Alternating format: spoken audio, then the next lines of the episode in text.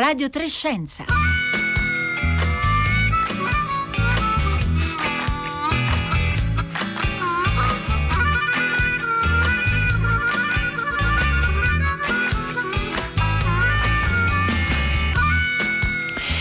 Le 11.30 e 45 secondi in questo istante. Un buongiorno a tutti da Elisabetta Tola, ben ritrovati a Radio Trescenza in onda oggi dagli studi RAI di Bologna. Un saluto anche a tutte le ascoltatrici, gli ascoltatori che ci seguono in streaming o in podcast e quindi scaricano le nostre puntate dal sito di Rai Radio 3 oppure con la app Rai Play Radio. Oggi è martedì 6 luglio e noi ci occupiamo di idee non riconosciute o idee trascurate, a volte veramente scippate. Sono molti gli esempi nella storia della scienza in cui un'idea, un contributo, una ricerca, a volte addirittura una pubblicazione non vengono riconosciute al momento, ma anche negli anni successivi, eh, agli autori, quindi l'onore e i riconoscimenti vanno a qualcun altro e eh, c'è un libro che è appena, anzi che è in, in uscita, in uscita domani, che racconta molte di queste storie, quindi vedremo esempi di scienziate e scienziati il cui contributo alla conoscenza non è stato adeguatamente appunto riconosciuto. E ci piacerebbe sapere anche da voi se avete esempi, se vi vengono in mente nomi di eh, scienziate e scienziati che nel corso della storia sono stati eh, trascurati eh, nella storia passata o anche nella storia eh, attuale. Ce lo potete scrivere via sms o whatsapp al 335 56 34 296 oppure sui nostri profili social Twitter e Facebook dove siamo presenti come Radio Trescenza con il 3 in cifra.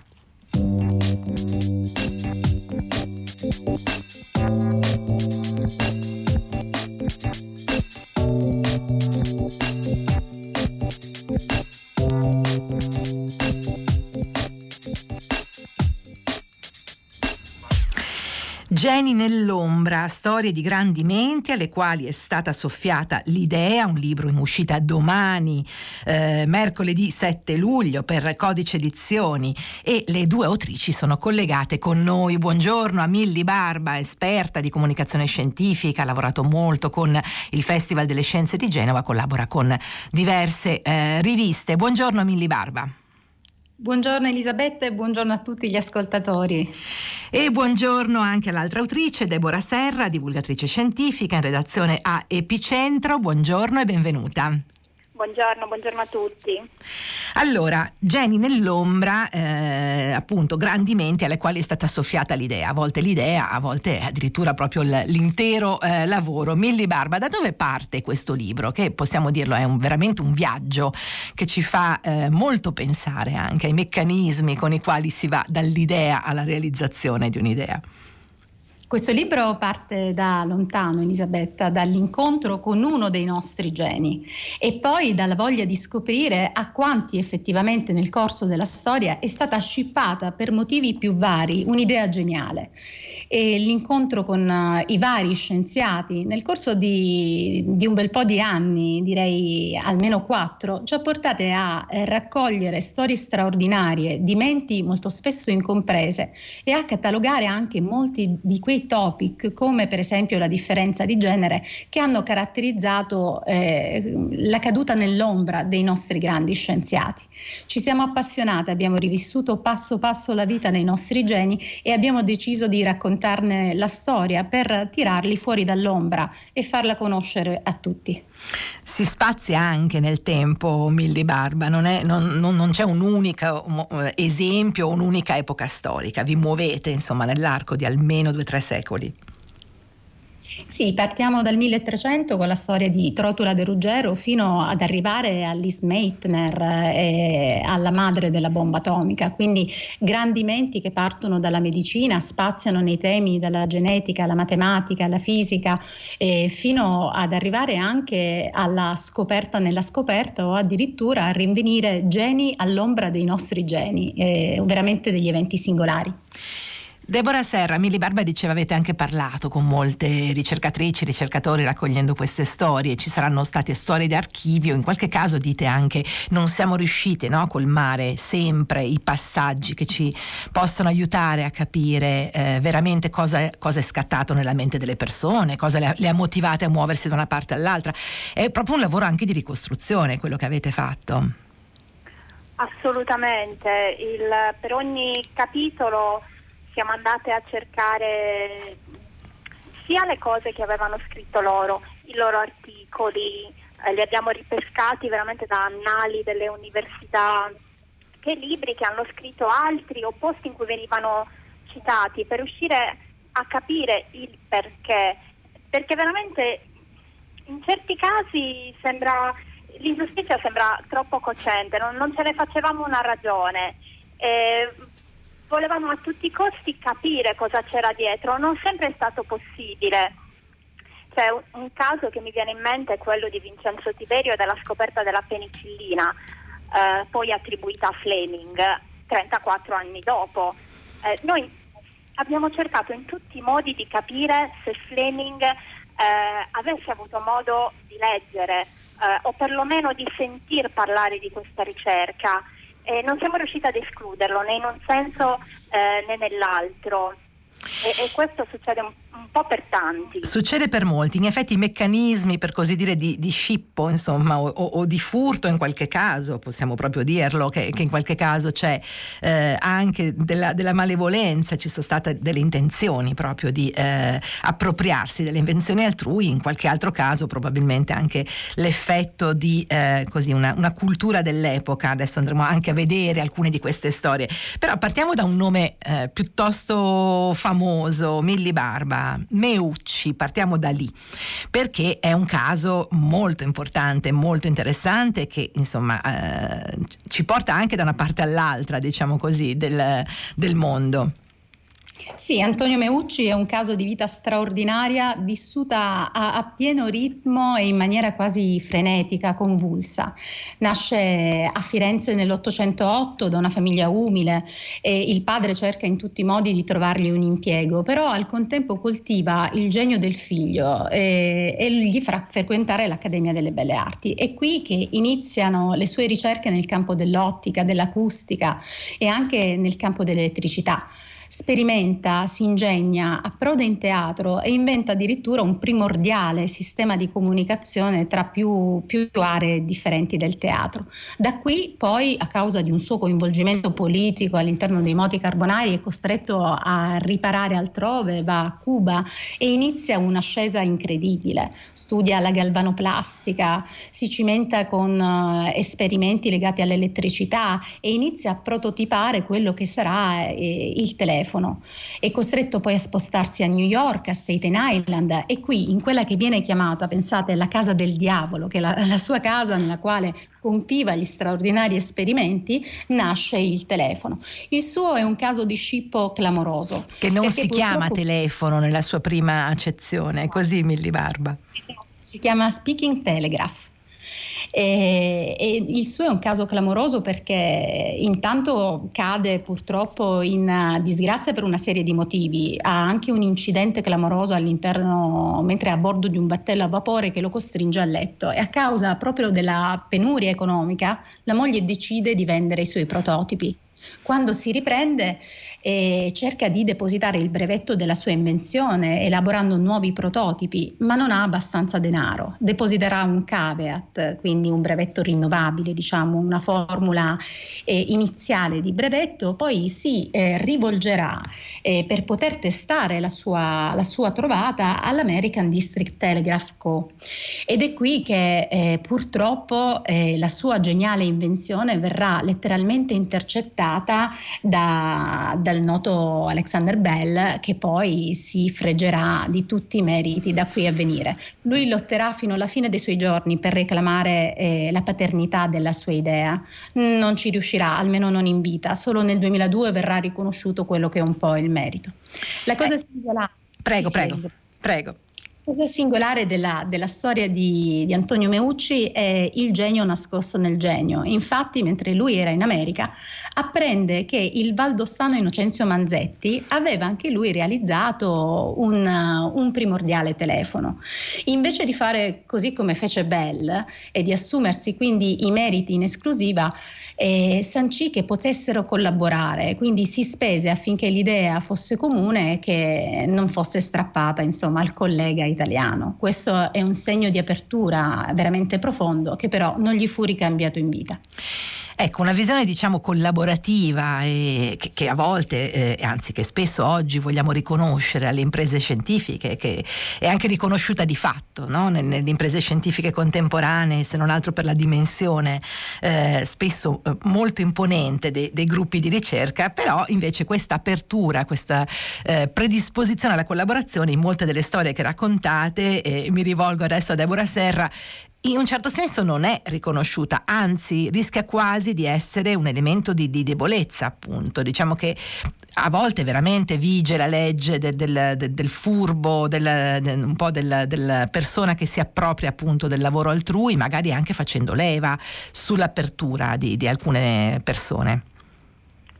Sì, assolutamente. Cioè, questo, questo, succede in particolare alla storia eh, di uno dei nostri, dei nostri scienziati, che è Giuseppe Brozzu, eh, che non trovando eh, finanziamenti in Italia per le sue ricerche eh, si rivolge all'estero, all'Università di Oxford.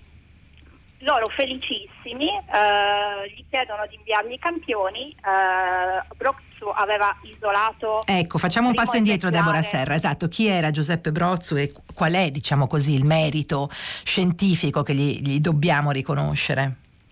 Ecco, Giuseppe Brozzu è, una, è, un medico, è un accademico, è stato un politico sardo mh, della prima metà del Novecento, eh, che per, eh, un arco diciamo, di, di 25 anni più o meno ha portato avanti un'idea eh, ed è arrivato eh, partendo da un'intuizione, cioè perché non c'è il tifo a Cagliari, questa l'ha avuta appena si è laureato, nel corso di 25 anni è riuscito a isolare eh, il primo esemplare di cefalosporina, ovvero di antibiotico, eh, capendo che era il motivo per cui eh, non vi era il tifo a Cagliari. Questa mm. sostanza era naturalmente... Mentre era, scusa eh, Deborah Serra, scusi, eh, il tifo era molto presente in Italia in quel il periodo, era giusto? molto presente cioè, in Italia. Una statistica condotta tra il 1903 e il 1907 poneva l'Italia al terzo posto in Europa eh, per eh, numero di casi di tifo, mentre in Sardegna, in particolare a Cagliari, sembrava non esistere.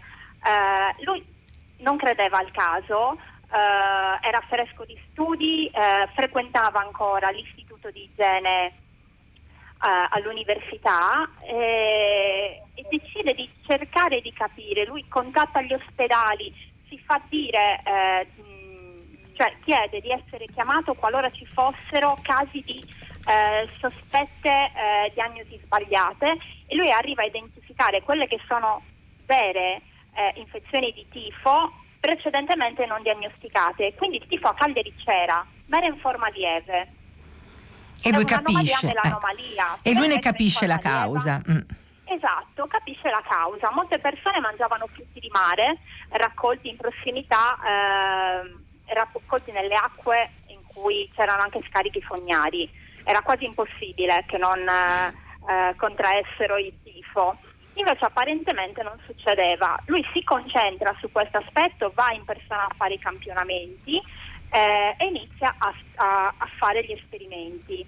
Nel frattempo gli anni passano e lui si ritrova a compierli eh, nel completo isolamento di una Cagliari eh, bombardata durante la seconda guerra mondiale. Eh, viveva praticamente da solo, con la sola vicinanza di, una, di, un assistente, Antonio Spanedda, nei locali dell'università. Non avevano elettricità, condizioni veramente estreme diciamo, di, di, ricerca. Deborah Serra, quello che, che intuisce Brozzu è che c'è diciamo, una sostanza che ha un, in queste acque. Un potere antibiotico. Un pot- esatto, un potere antibiotico. Quindi torniamo al punto da cui siamo partite, eh, cerca in qualche modo di vedere riconosciuto questo lavoro. Esatto, lui chiede prima di tutto fondi al, ai ministeri italiani della ricerca, della salute, al CNR, ma nessuno glieli concede ed è, di, è costretto a rivolgersi all'estero a un certo punto per non vedere la ricerca abbandonata. Uh, da Oxford Florey uh, gli dice sì certo mandami che bello. Eh, ti terremo aggiornato su tutto quasi gli, lo rassicura.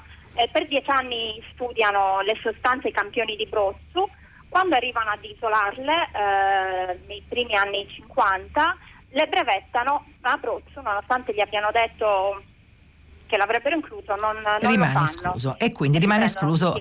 ecco ricordiamo non solo i meriti anche eh, perché chiaro è importante il, esattamente è importante il riconoscimento diciamo del, dell'onore scientifico ma eh, spesso e lo vediamo in molte altre eh, storie c'è un risvolto economico.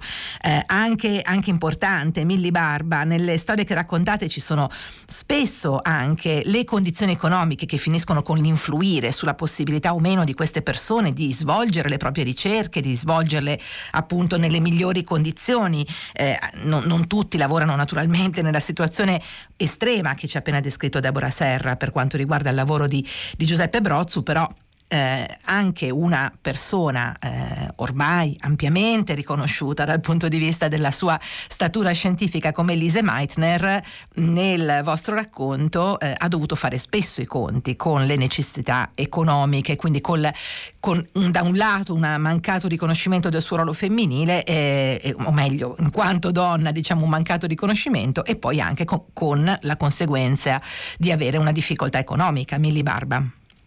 Certamente, Lise Meitner, eh, pioniera eh, nella ricerca della radioattività, eh, ha dovuto fare i conti con le ristrettezze economiche e quando passò da Vienna, città d'origine, a Berlino, in particolare nell'istituto di Berlino Dahlem, dove fece ricerca con uh, il collega Otto Hahn, beh, per lungo tempo si dovette far mantenere dalla, dalla propria famiglia e vide, assistette all'ascesa di Otto anche dal punto di vista economico e di professionalità e lei restò sempre un passo indietro inspiegabilmente anche nell'acquisizione dei ruoli. Questo fu dettato sia da una condizione di genere purtroppo eh, che eh, determinò un'ascesa più faticosa nonostante l'innegabile genio, sia poi in anni a seguire anche eh, a causa della sua origine ebraica. Siamo negli anni a cavallo tra il primo e il secondo conflitto mondiale e proprio Liz Meitner fu costretta ad un certo punto della sua carriera a riparare in Svezia e quindi ad abbandonare Berlino. E fu proprio dalla Svezia che teorizzò per la prima volta eh, la fissione nucleare. Quindi il suo genio a distanza che l'ha, eh, l'ha, costretta poi ad assistere a tutto ciò che è venuto dal progetto Manhattan e poi alla prima bomba atomica e nonostante successivamente fosse stata ribattezzata la madre della bomba atomica, prese le distanze dalla, dalla piega eh, dolorosa che aveva poi assunto la scienza. E non fu mai riconosciuta a livello formale perché eh, proprio il premio Nobel per questa scoperta per la chimica fu eh, attribuito a Otto Hahn e quindi un Nobel eh, non riconosciuto, un Nobel mancato, e anche qui certo il riconoscimento scientifico, ma ricordiamolo anche appunto la, la possibilità poi di avere accesso a un finanziamento importante. Eh, arrivano alcuni messaggi al 335 5634 296 con alcuni nomi, eh, Nicola Tesla ci dice Silv che è un inventore rivoluzionario nel campo dell'elettricità ma il suo essere controcorrente non gli dà il giusto riconoscimento, eh, c'è chi ci dice dice Herman Potoshnik, eh, senz'altro l'ho pronunciato sbagliato e mi dispiace, ma insomma l'ufficiale astroungarico, pioniere dell'astronautica, ideatore della stazione spaziale orbitale insieme a Obert e Ziolkowski e poi il contributo di Eddie Lamar, attrice ma anche ingegnere elettronico, eh, la cui idea alla base dell'attuale wireless scippata dai militari USA, questo è Antares di eh, Bari. E eh, molti altri, eh, ci dice un'ascoltatrice o ascoltatore che non si firma, De Moura, Popov, eh, Tesla che precedettero Marconi riguardo l'invenzione della radio, all'estero le polemiche su Marconi sono forti tanto quante quelle in Italia su Bell. E c'è anche un ascoltatore o ascoltatrice che ci dice in effetti qualche anno fa in un museo americano ho visto che il telefono era attribuito a Bell. E certo appunto è un po' dinamica eh, la storia dei riconoscimenti. E, eh, e c'è un tema però che ricorre nelle storie che raccontate che eh, su cui vorrei focalizzarci eh, ora, che è proprio appunto eh, il tema naturalmente dell'esclusione sistematica delle, delle, donne dal riconoscimento del loro ruolo scientifico, perlomeno fino ad anni eh, molto recenti. Prendiamo la storia di Williamina Patton Fleming, Deborah Serra per esempio. Questa è una storia che ci dice di una donna eh, i cui eh, risultati in ambito appunto della ricerca astronomica sono stati eccezionali sia come quantità che come qualità, ma che eh, anche qui non ha avuto il giusto riconoscimento. No, ehm, tra l'altro Williamina Patton Fleming ha una vita eccezionale, anche lei. Eh, la collochiamo a metà dell'Ottocento, e, era scozzese, ha avuto un inizio di vita molto travagliato eh, dal punto di vista della salute, poi si è ritrovata orfana di padre, sembrava aver trovato una tranquillità iniziando la carriera eh, da insegnante, eh, prima come studentessa per diventare insegnante e poi proprio come insegnante. Se non fosse che a 20 anni si sposa con un uomo eh, di 36 anni, già vedovo, che la convince a partire per eh, gli Stati Uniti. Quando arrivano lì, lui la abbandona. Dopo appena due anni di matrimonio, eh, non solo l'abbandona in un paese straniero, ma è anche incinta. Eh, si sarebbe potuta abbattere, era senza soldi, era senza una casa, invece si rimbocca le maniche e accetta un lavoro eh, come domestica. Um, va a casa dei coniugi Pickering. Eh, lui è Edward Charles Pickering, all'epoca eh, direttore dell'osservatorio astronomico di Harvard. E qui inizia diciamo, il percorso lentamente all'inizio, ma poi ecco, con, con anche esatto, altri andirivieni. Ah, lentamente Williamina diciamo come domestica non dura niente, eh, proprio zero, eh, è ancora incinta quando le fanno cambiare lavoro. Una leggenda narra che il direttore Pickering, arrabbiato con un suo collaboratore, abbia detto pure la mia cameriera potrebbe fare meglio di lei. L'altra versione della storia è che la moglie di lui, una donna illuminata, gli abbia consigliato di promuovere la loro mh, aiutante domestica e Williamina inizia a fare l'addetta ai calcoli le donne non potevano fare le osservazioni notturne, questo era un lavoro che le avrebbe eh, colpite troppo, potevano però fare i calcoli. Anche lì non dura tantissimo perché impara prontamente il, il lavoro, inizia a fare lei stessa delle scoperte. Passano veramente pochi anni.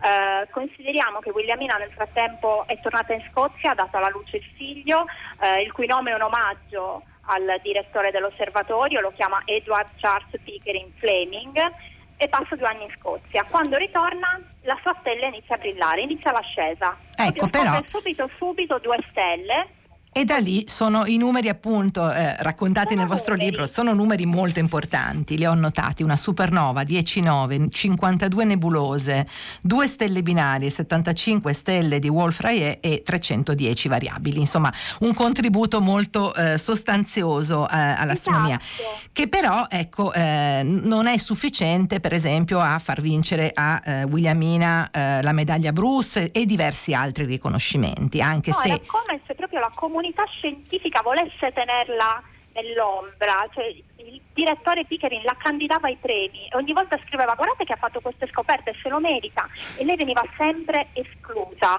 Pubblicano un manuale, eh, scrivono delle scoperte di Williamina e lei non viene indicata come eh, responsabile di quelle scoperte. Era proprio il mondo scientifico che non, non le voleva dare credito. E quindi una, una sistematico appunto diniego di credito, eh, ricordiamo un'epoca naturalmente in cui ancora molto complesso, come complesso lo era anche nei primi anni del Novecento per le donne vedere riconosciuto il proprio ruolo nelle, nelle accademie scientifiche, addirittura in molte università europee se volevano eh, insegnare potevano farlo a titolo volontario, dovevano poi eh, accedere ad altre forme di finanziamento per, per vivere, appunto come i primi anni eh, scientifici di Lise Meitner. Eh, Milli Barba, questa per quanto riguarda la condizione femminile e la relazione tra le donne scienziate e gli uomini scienziati.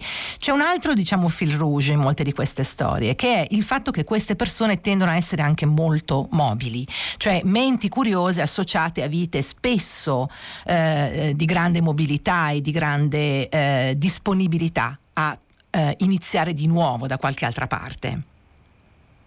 Sì, assolutamente. I nostri, I nostri, geni viaggiano, come dicevamo per Meucci, ma lo fa anche Chen Shun-Wu, che parte da Shanghai per poi ritrovarsi in America. E le università che vengono coinvolte in queste scoperte sono delle, delle più svariate. Mi viene in mente anche Susan Jocelyn Bell, che parte dall'Irlanda per poi ritrovarsi a Cambridge e studiare astronomia anche lei come Patton Fleming sicuramente non agevolata dal ruolo della donna in questo campo.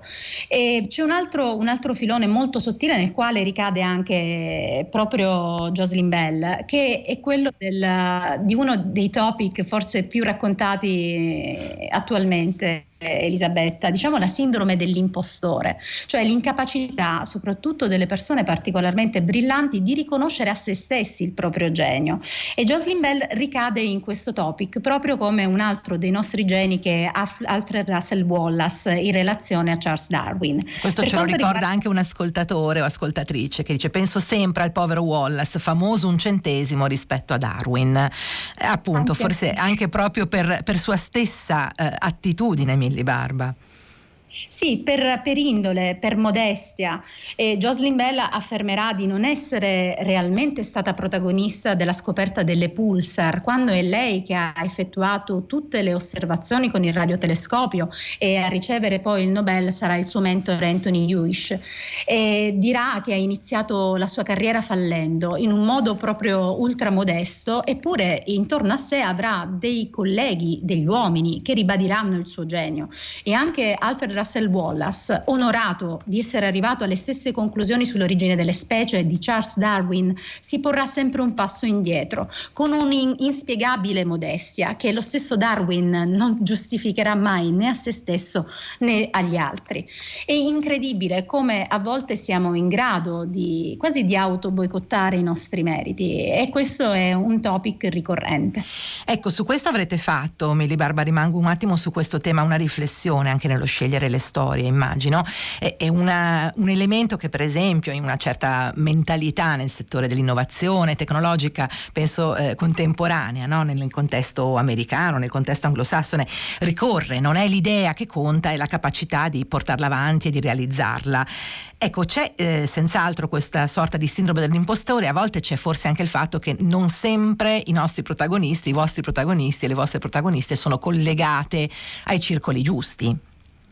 Sicuramente questo valse per Meucci e valso anche per Brozzu, proprio per un mancato collegamento molto spesso con la comunità eh, internazionale. La lingua è stato un fattore determinante all'interno della comunità scientifica. Pensate che Meucci non conosceva l'inglese, pur vivendo, o comunque l'americano, pur vivendo eh, lungamente a Staten Island.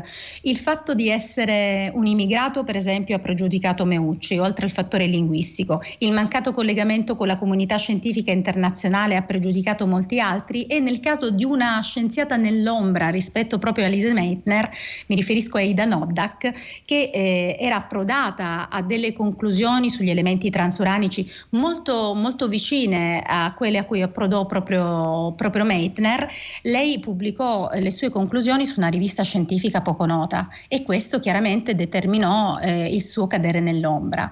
Diciamo che eh, ci sono tanti fattori che a volte condizionano l'ascesa di un'idea. Non basta il potere di un'idea, occorre comunicarla nel modo giusto, che sia il passato che sia oggi, e dare potenza alla propria idea affinché arrivi all'orecchio giusto e anche eh, a, a tutti gli individui interessati e al grande pubblico. Questo è un fattore sicuramente determinante un fattore determinante, quindi eh, vediamo la determinazione, senz'altro la, la capacità di, intui, di intuire eh, e, e, di eh, portare anche a termine, anche con molta tenacia, come alcuni di queste protagoniste e protagonisti dimostrano, una ricerca, ma poi anche di riuscire a eh, farla eh, conoscere nei circoli appunto eh, giusti. Allora ringraziamo Milli Barba e Deborah Serra, autrici di Geni nell'ombra, storie di grandi menti, alle quali è stata soffiata l'idea in uscita domani per Codice Edizione edizioni e noi siamo giunti alla fine di questa puntata di Radio Trescenza. Assieme a me vi salutano Marco Motta, Francesca Buoninconti, Roberta Fulci, Marco Azzori alla consola Roma e Roberto Nerozzi qui a Bologna. In regia Marco Pompi. Ora il microfono passa al concerto del mattino e da Elisabetta Tola. Una buona giornata a tutti.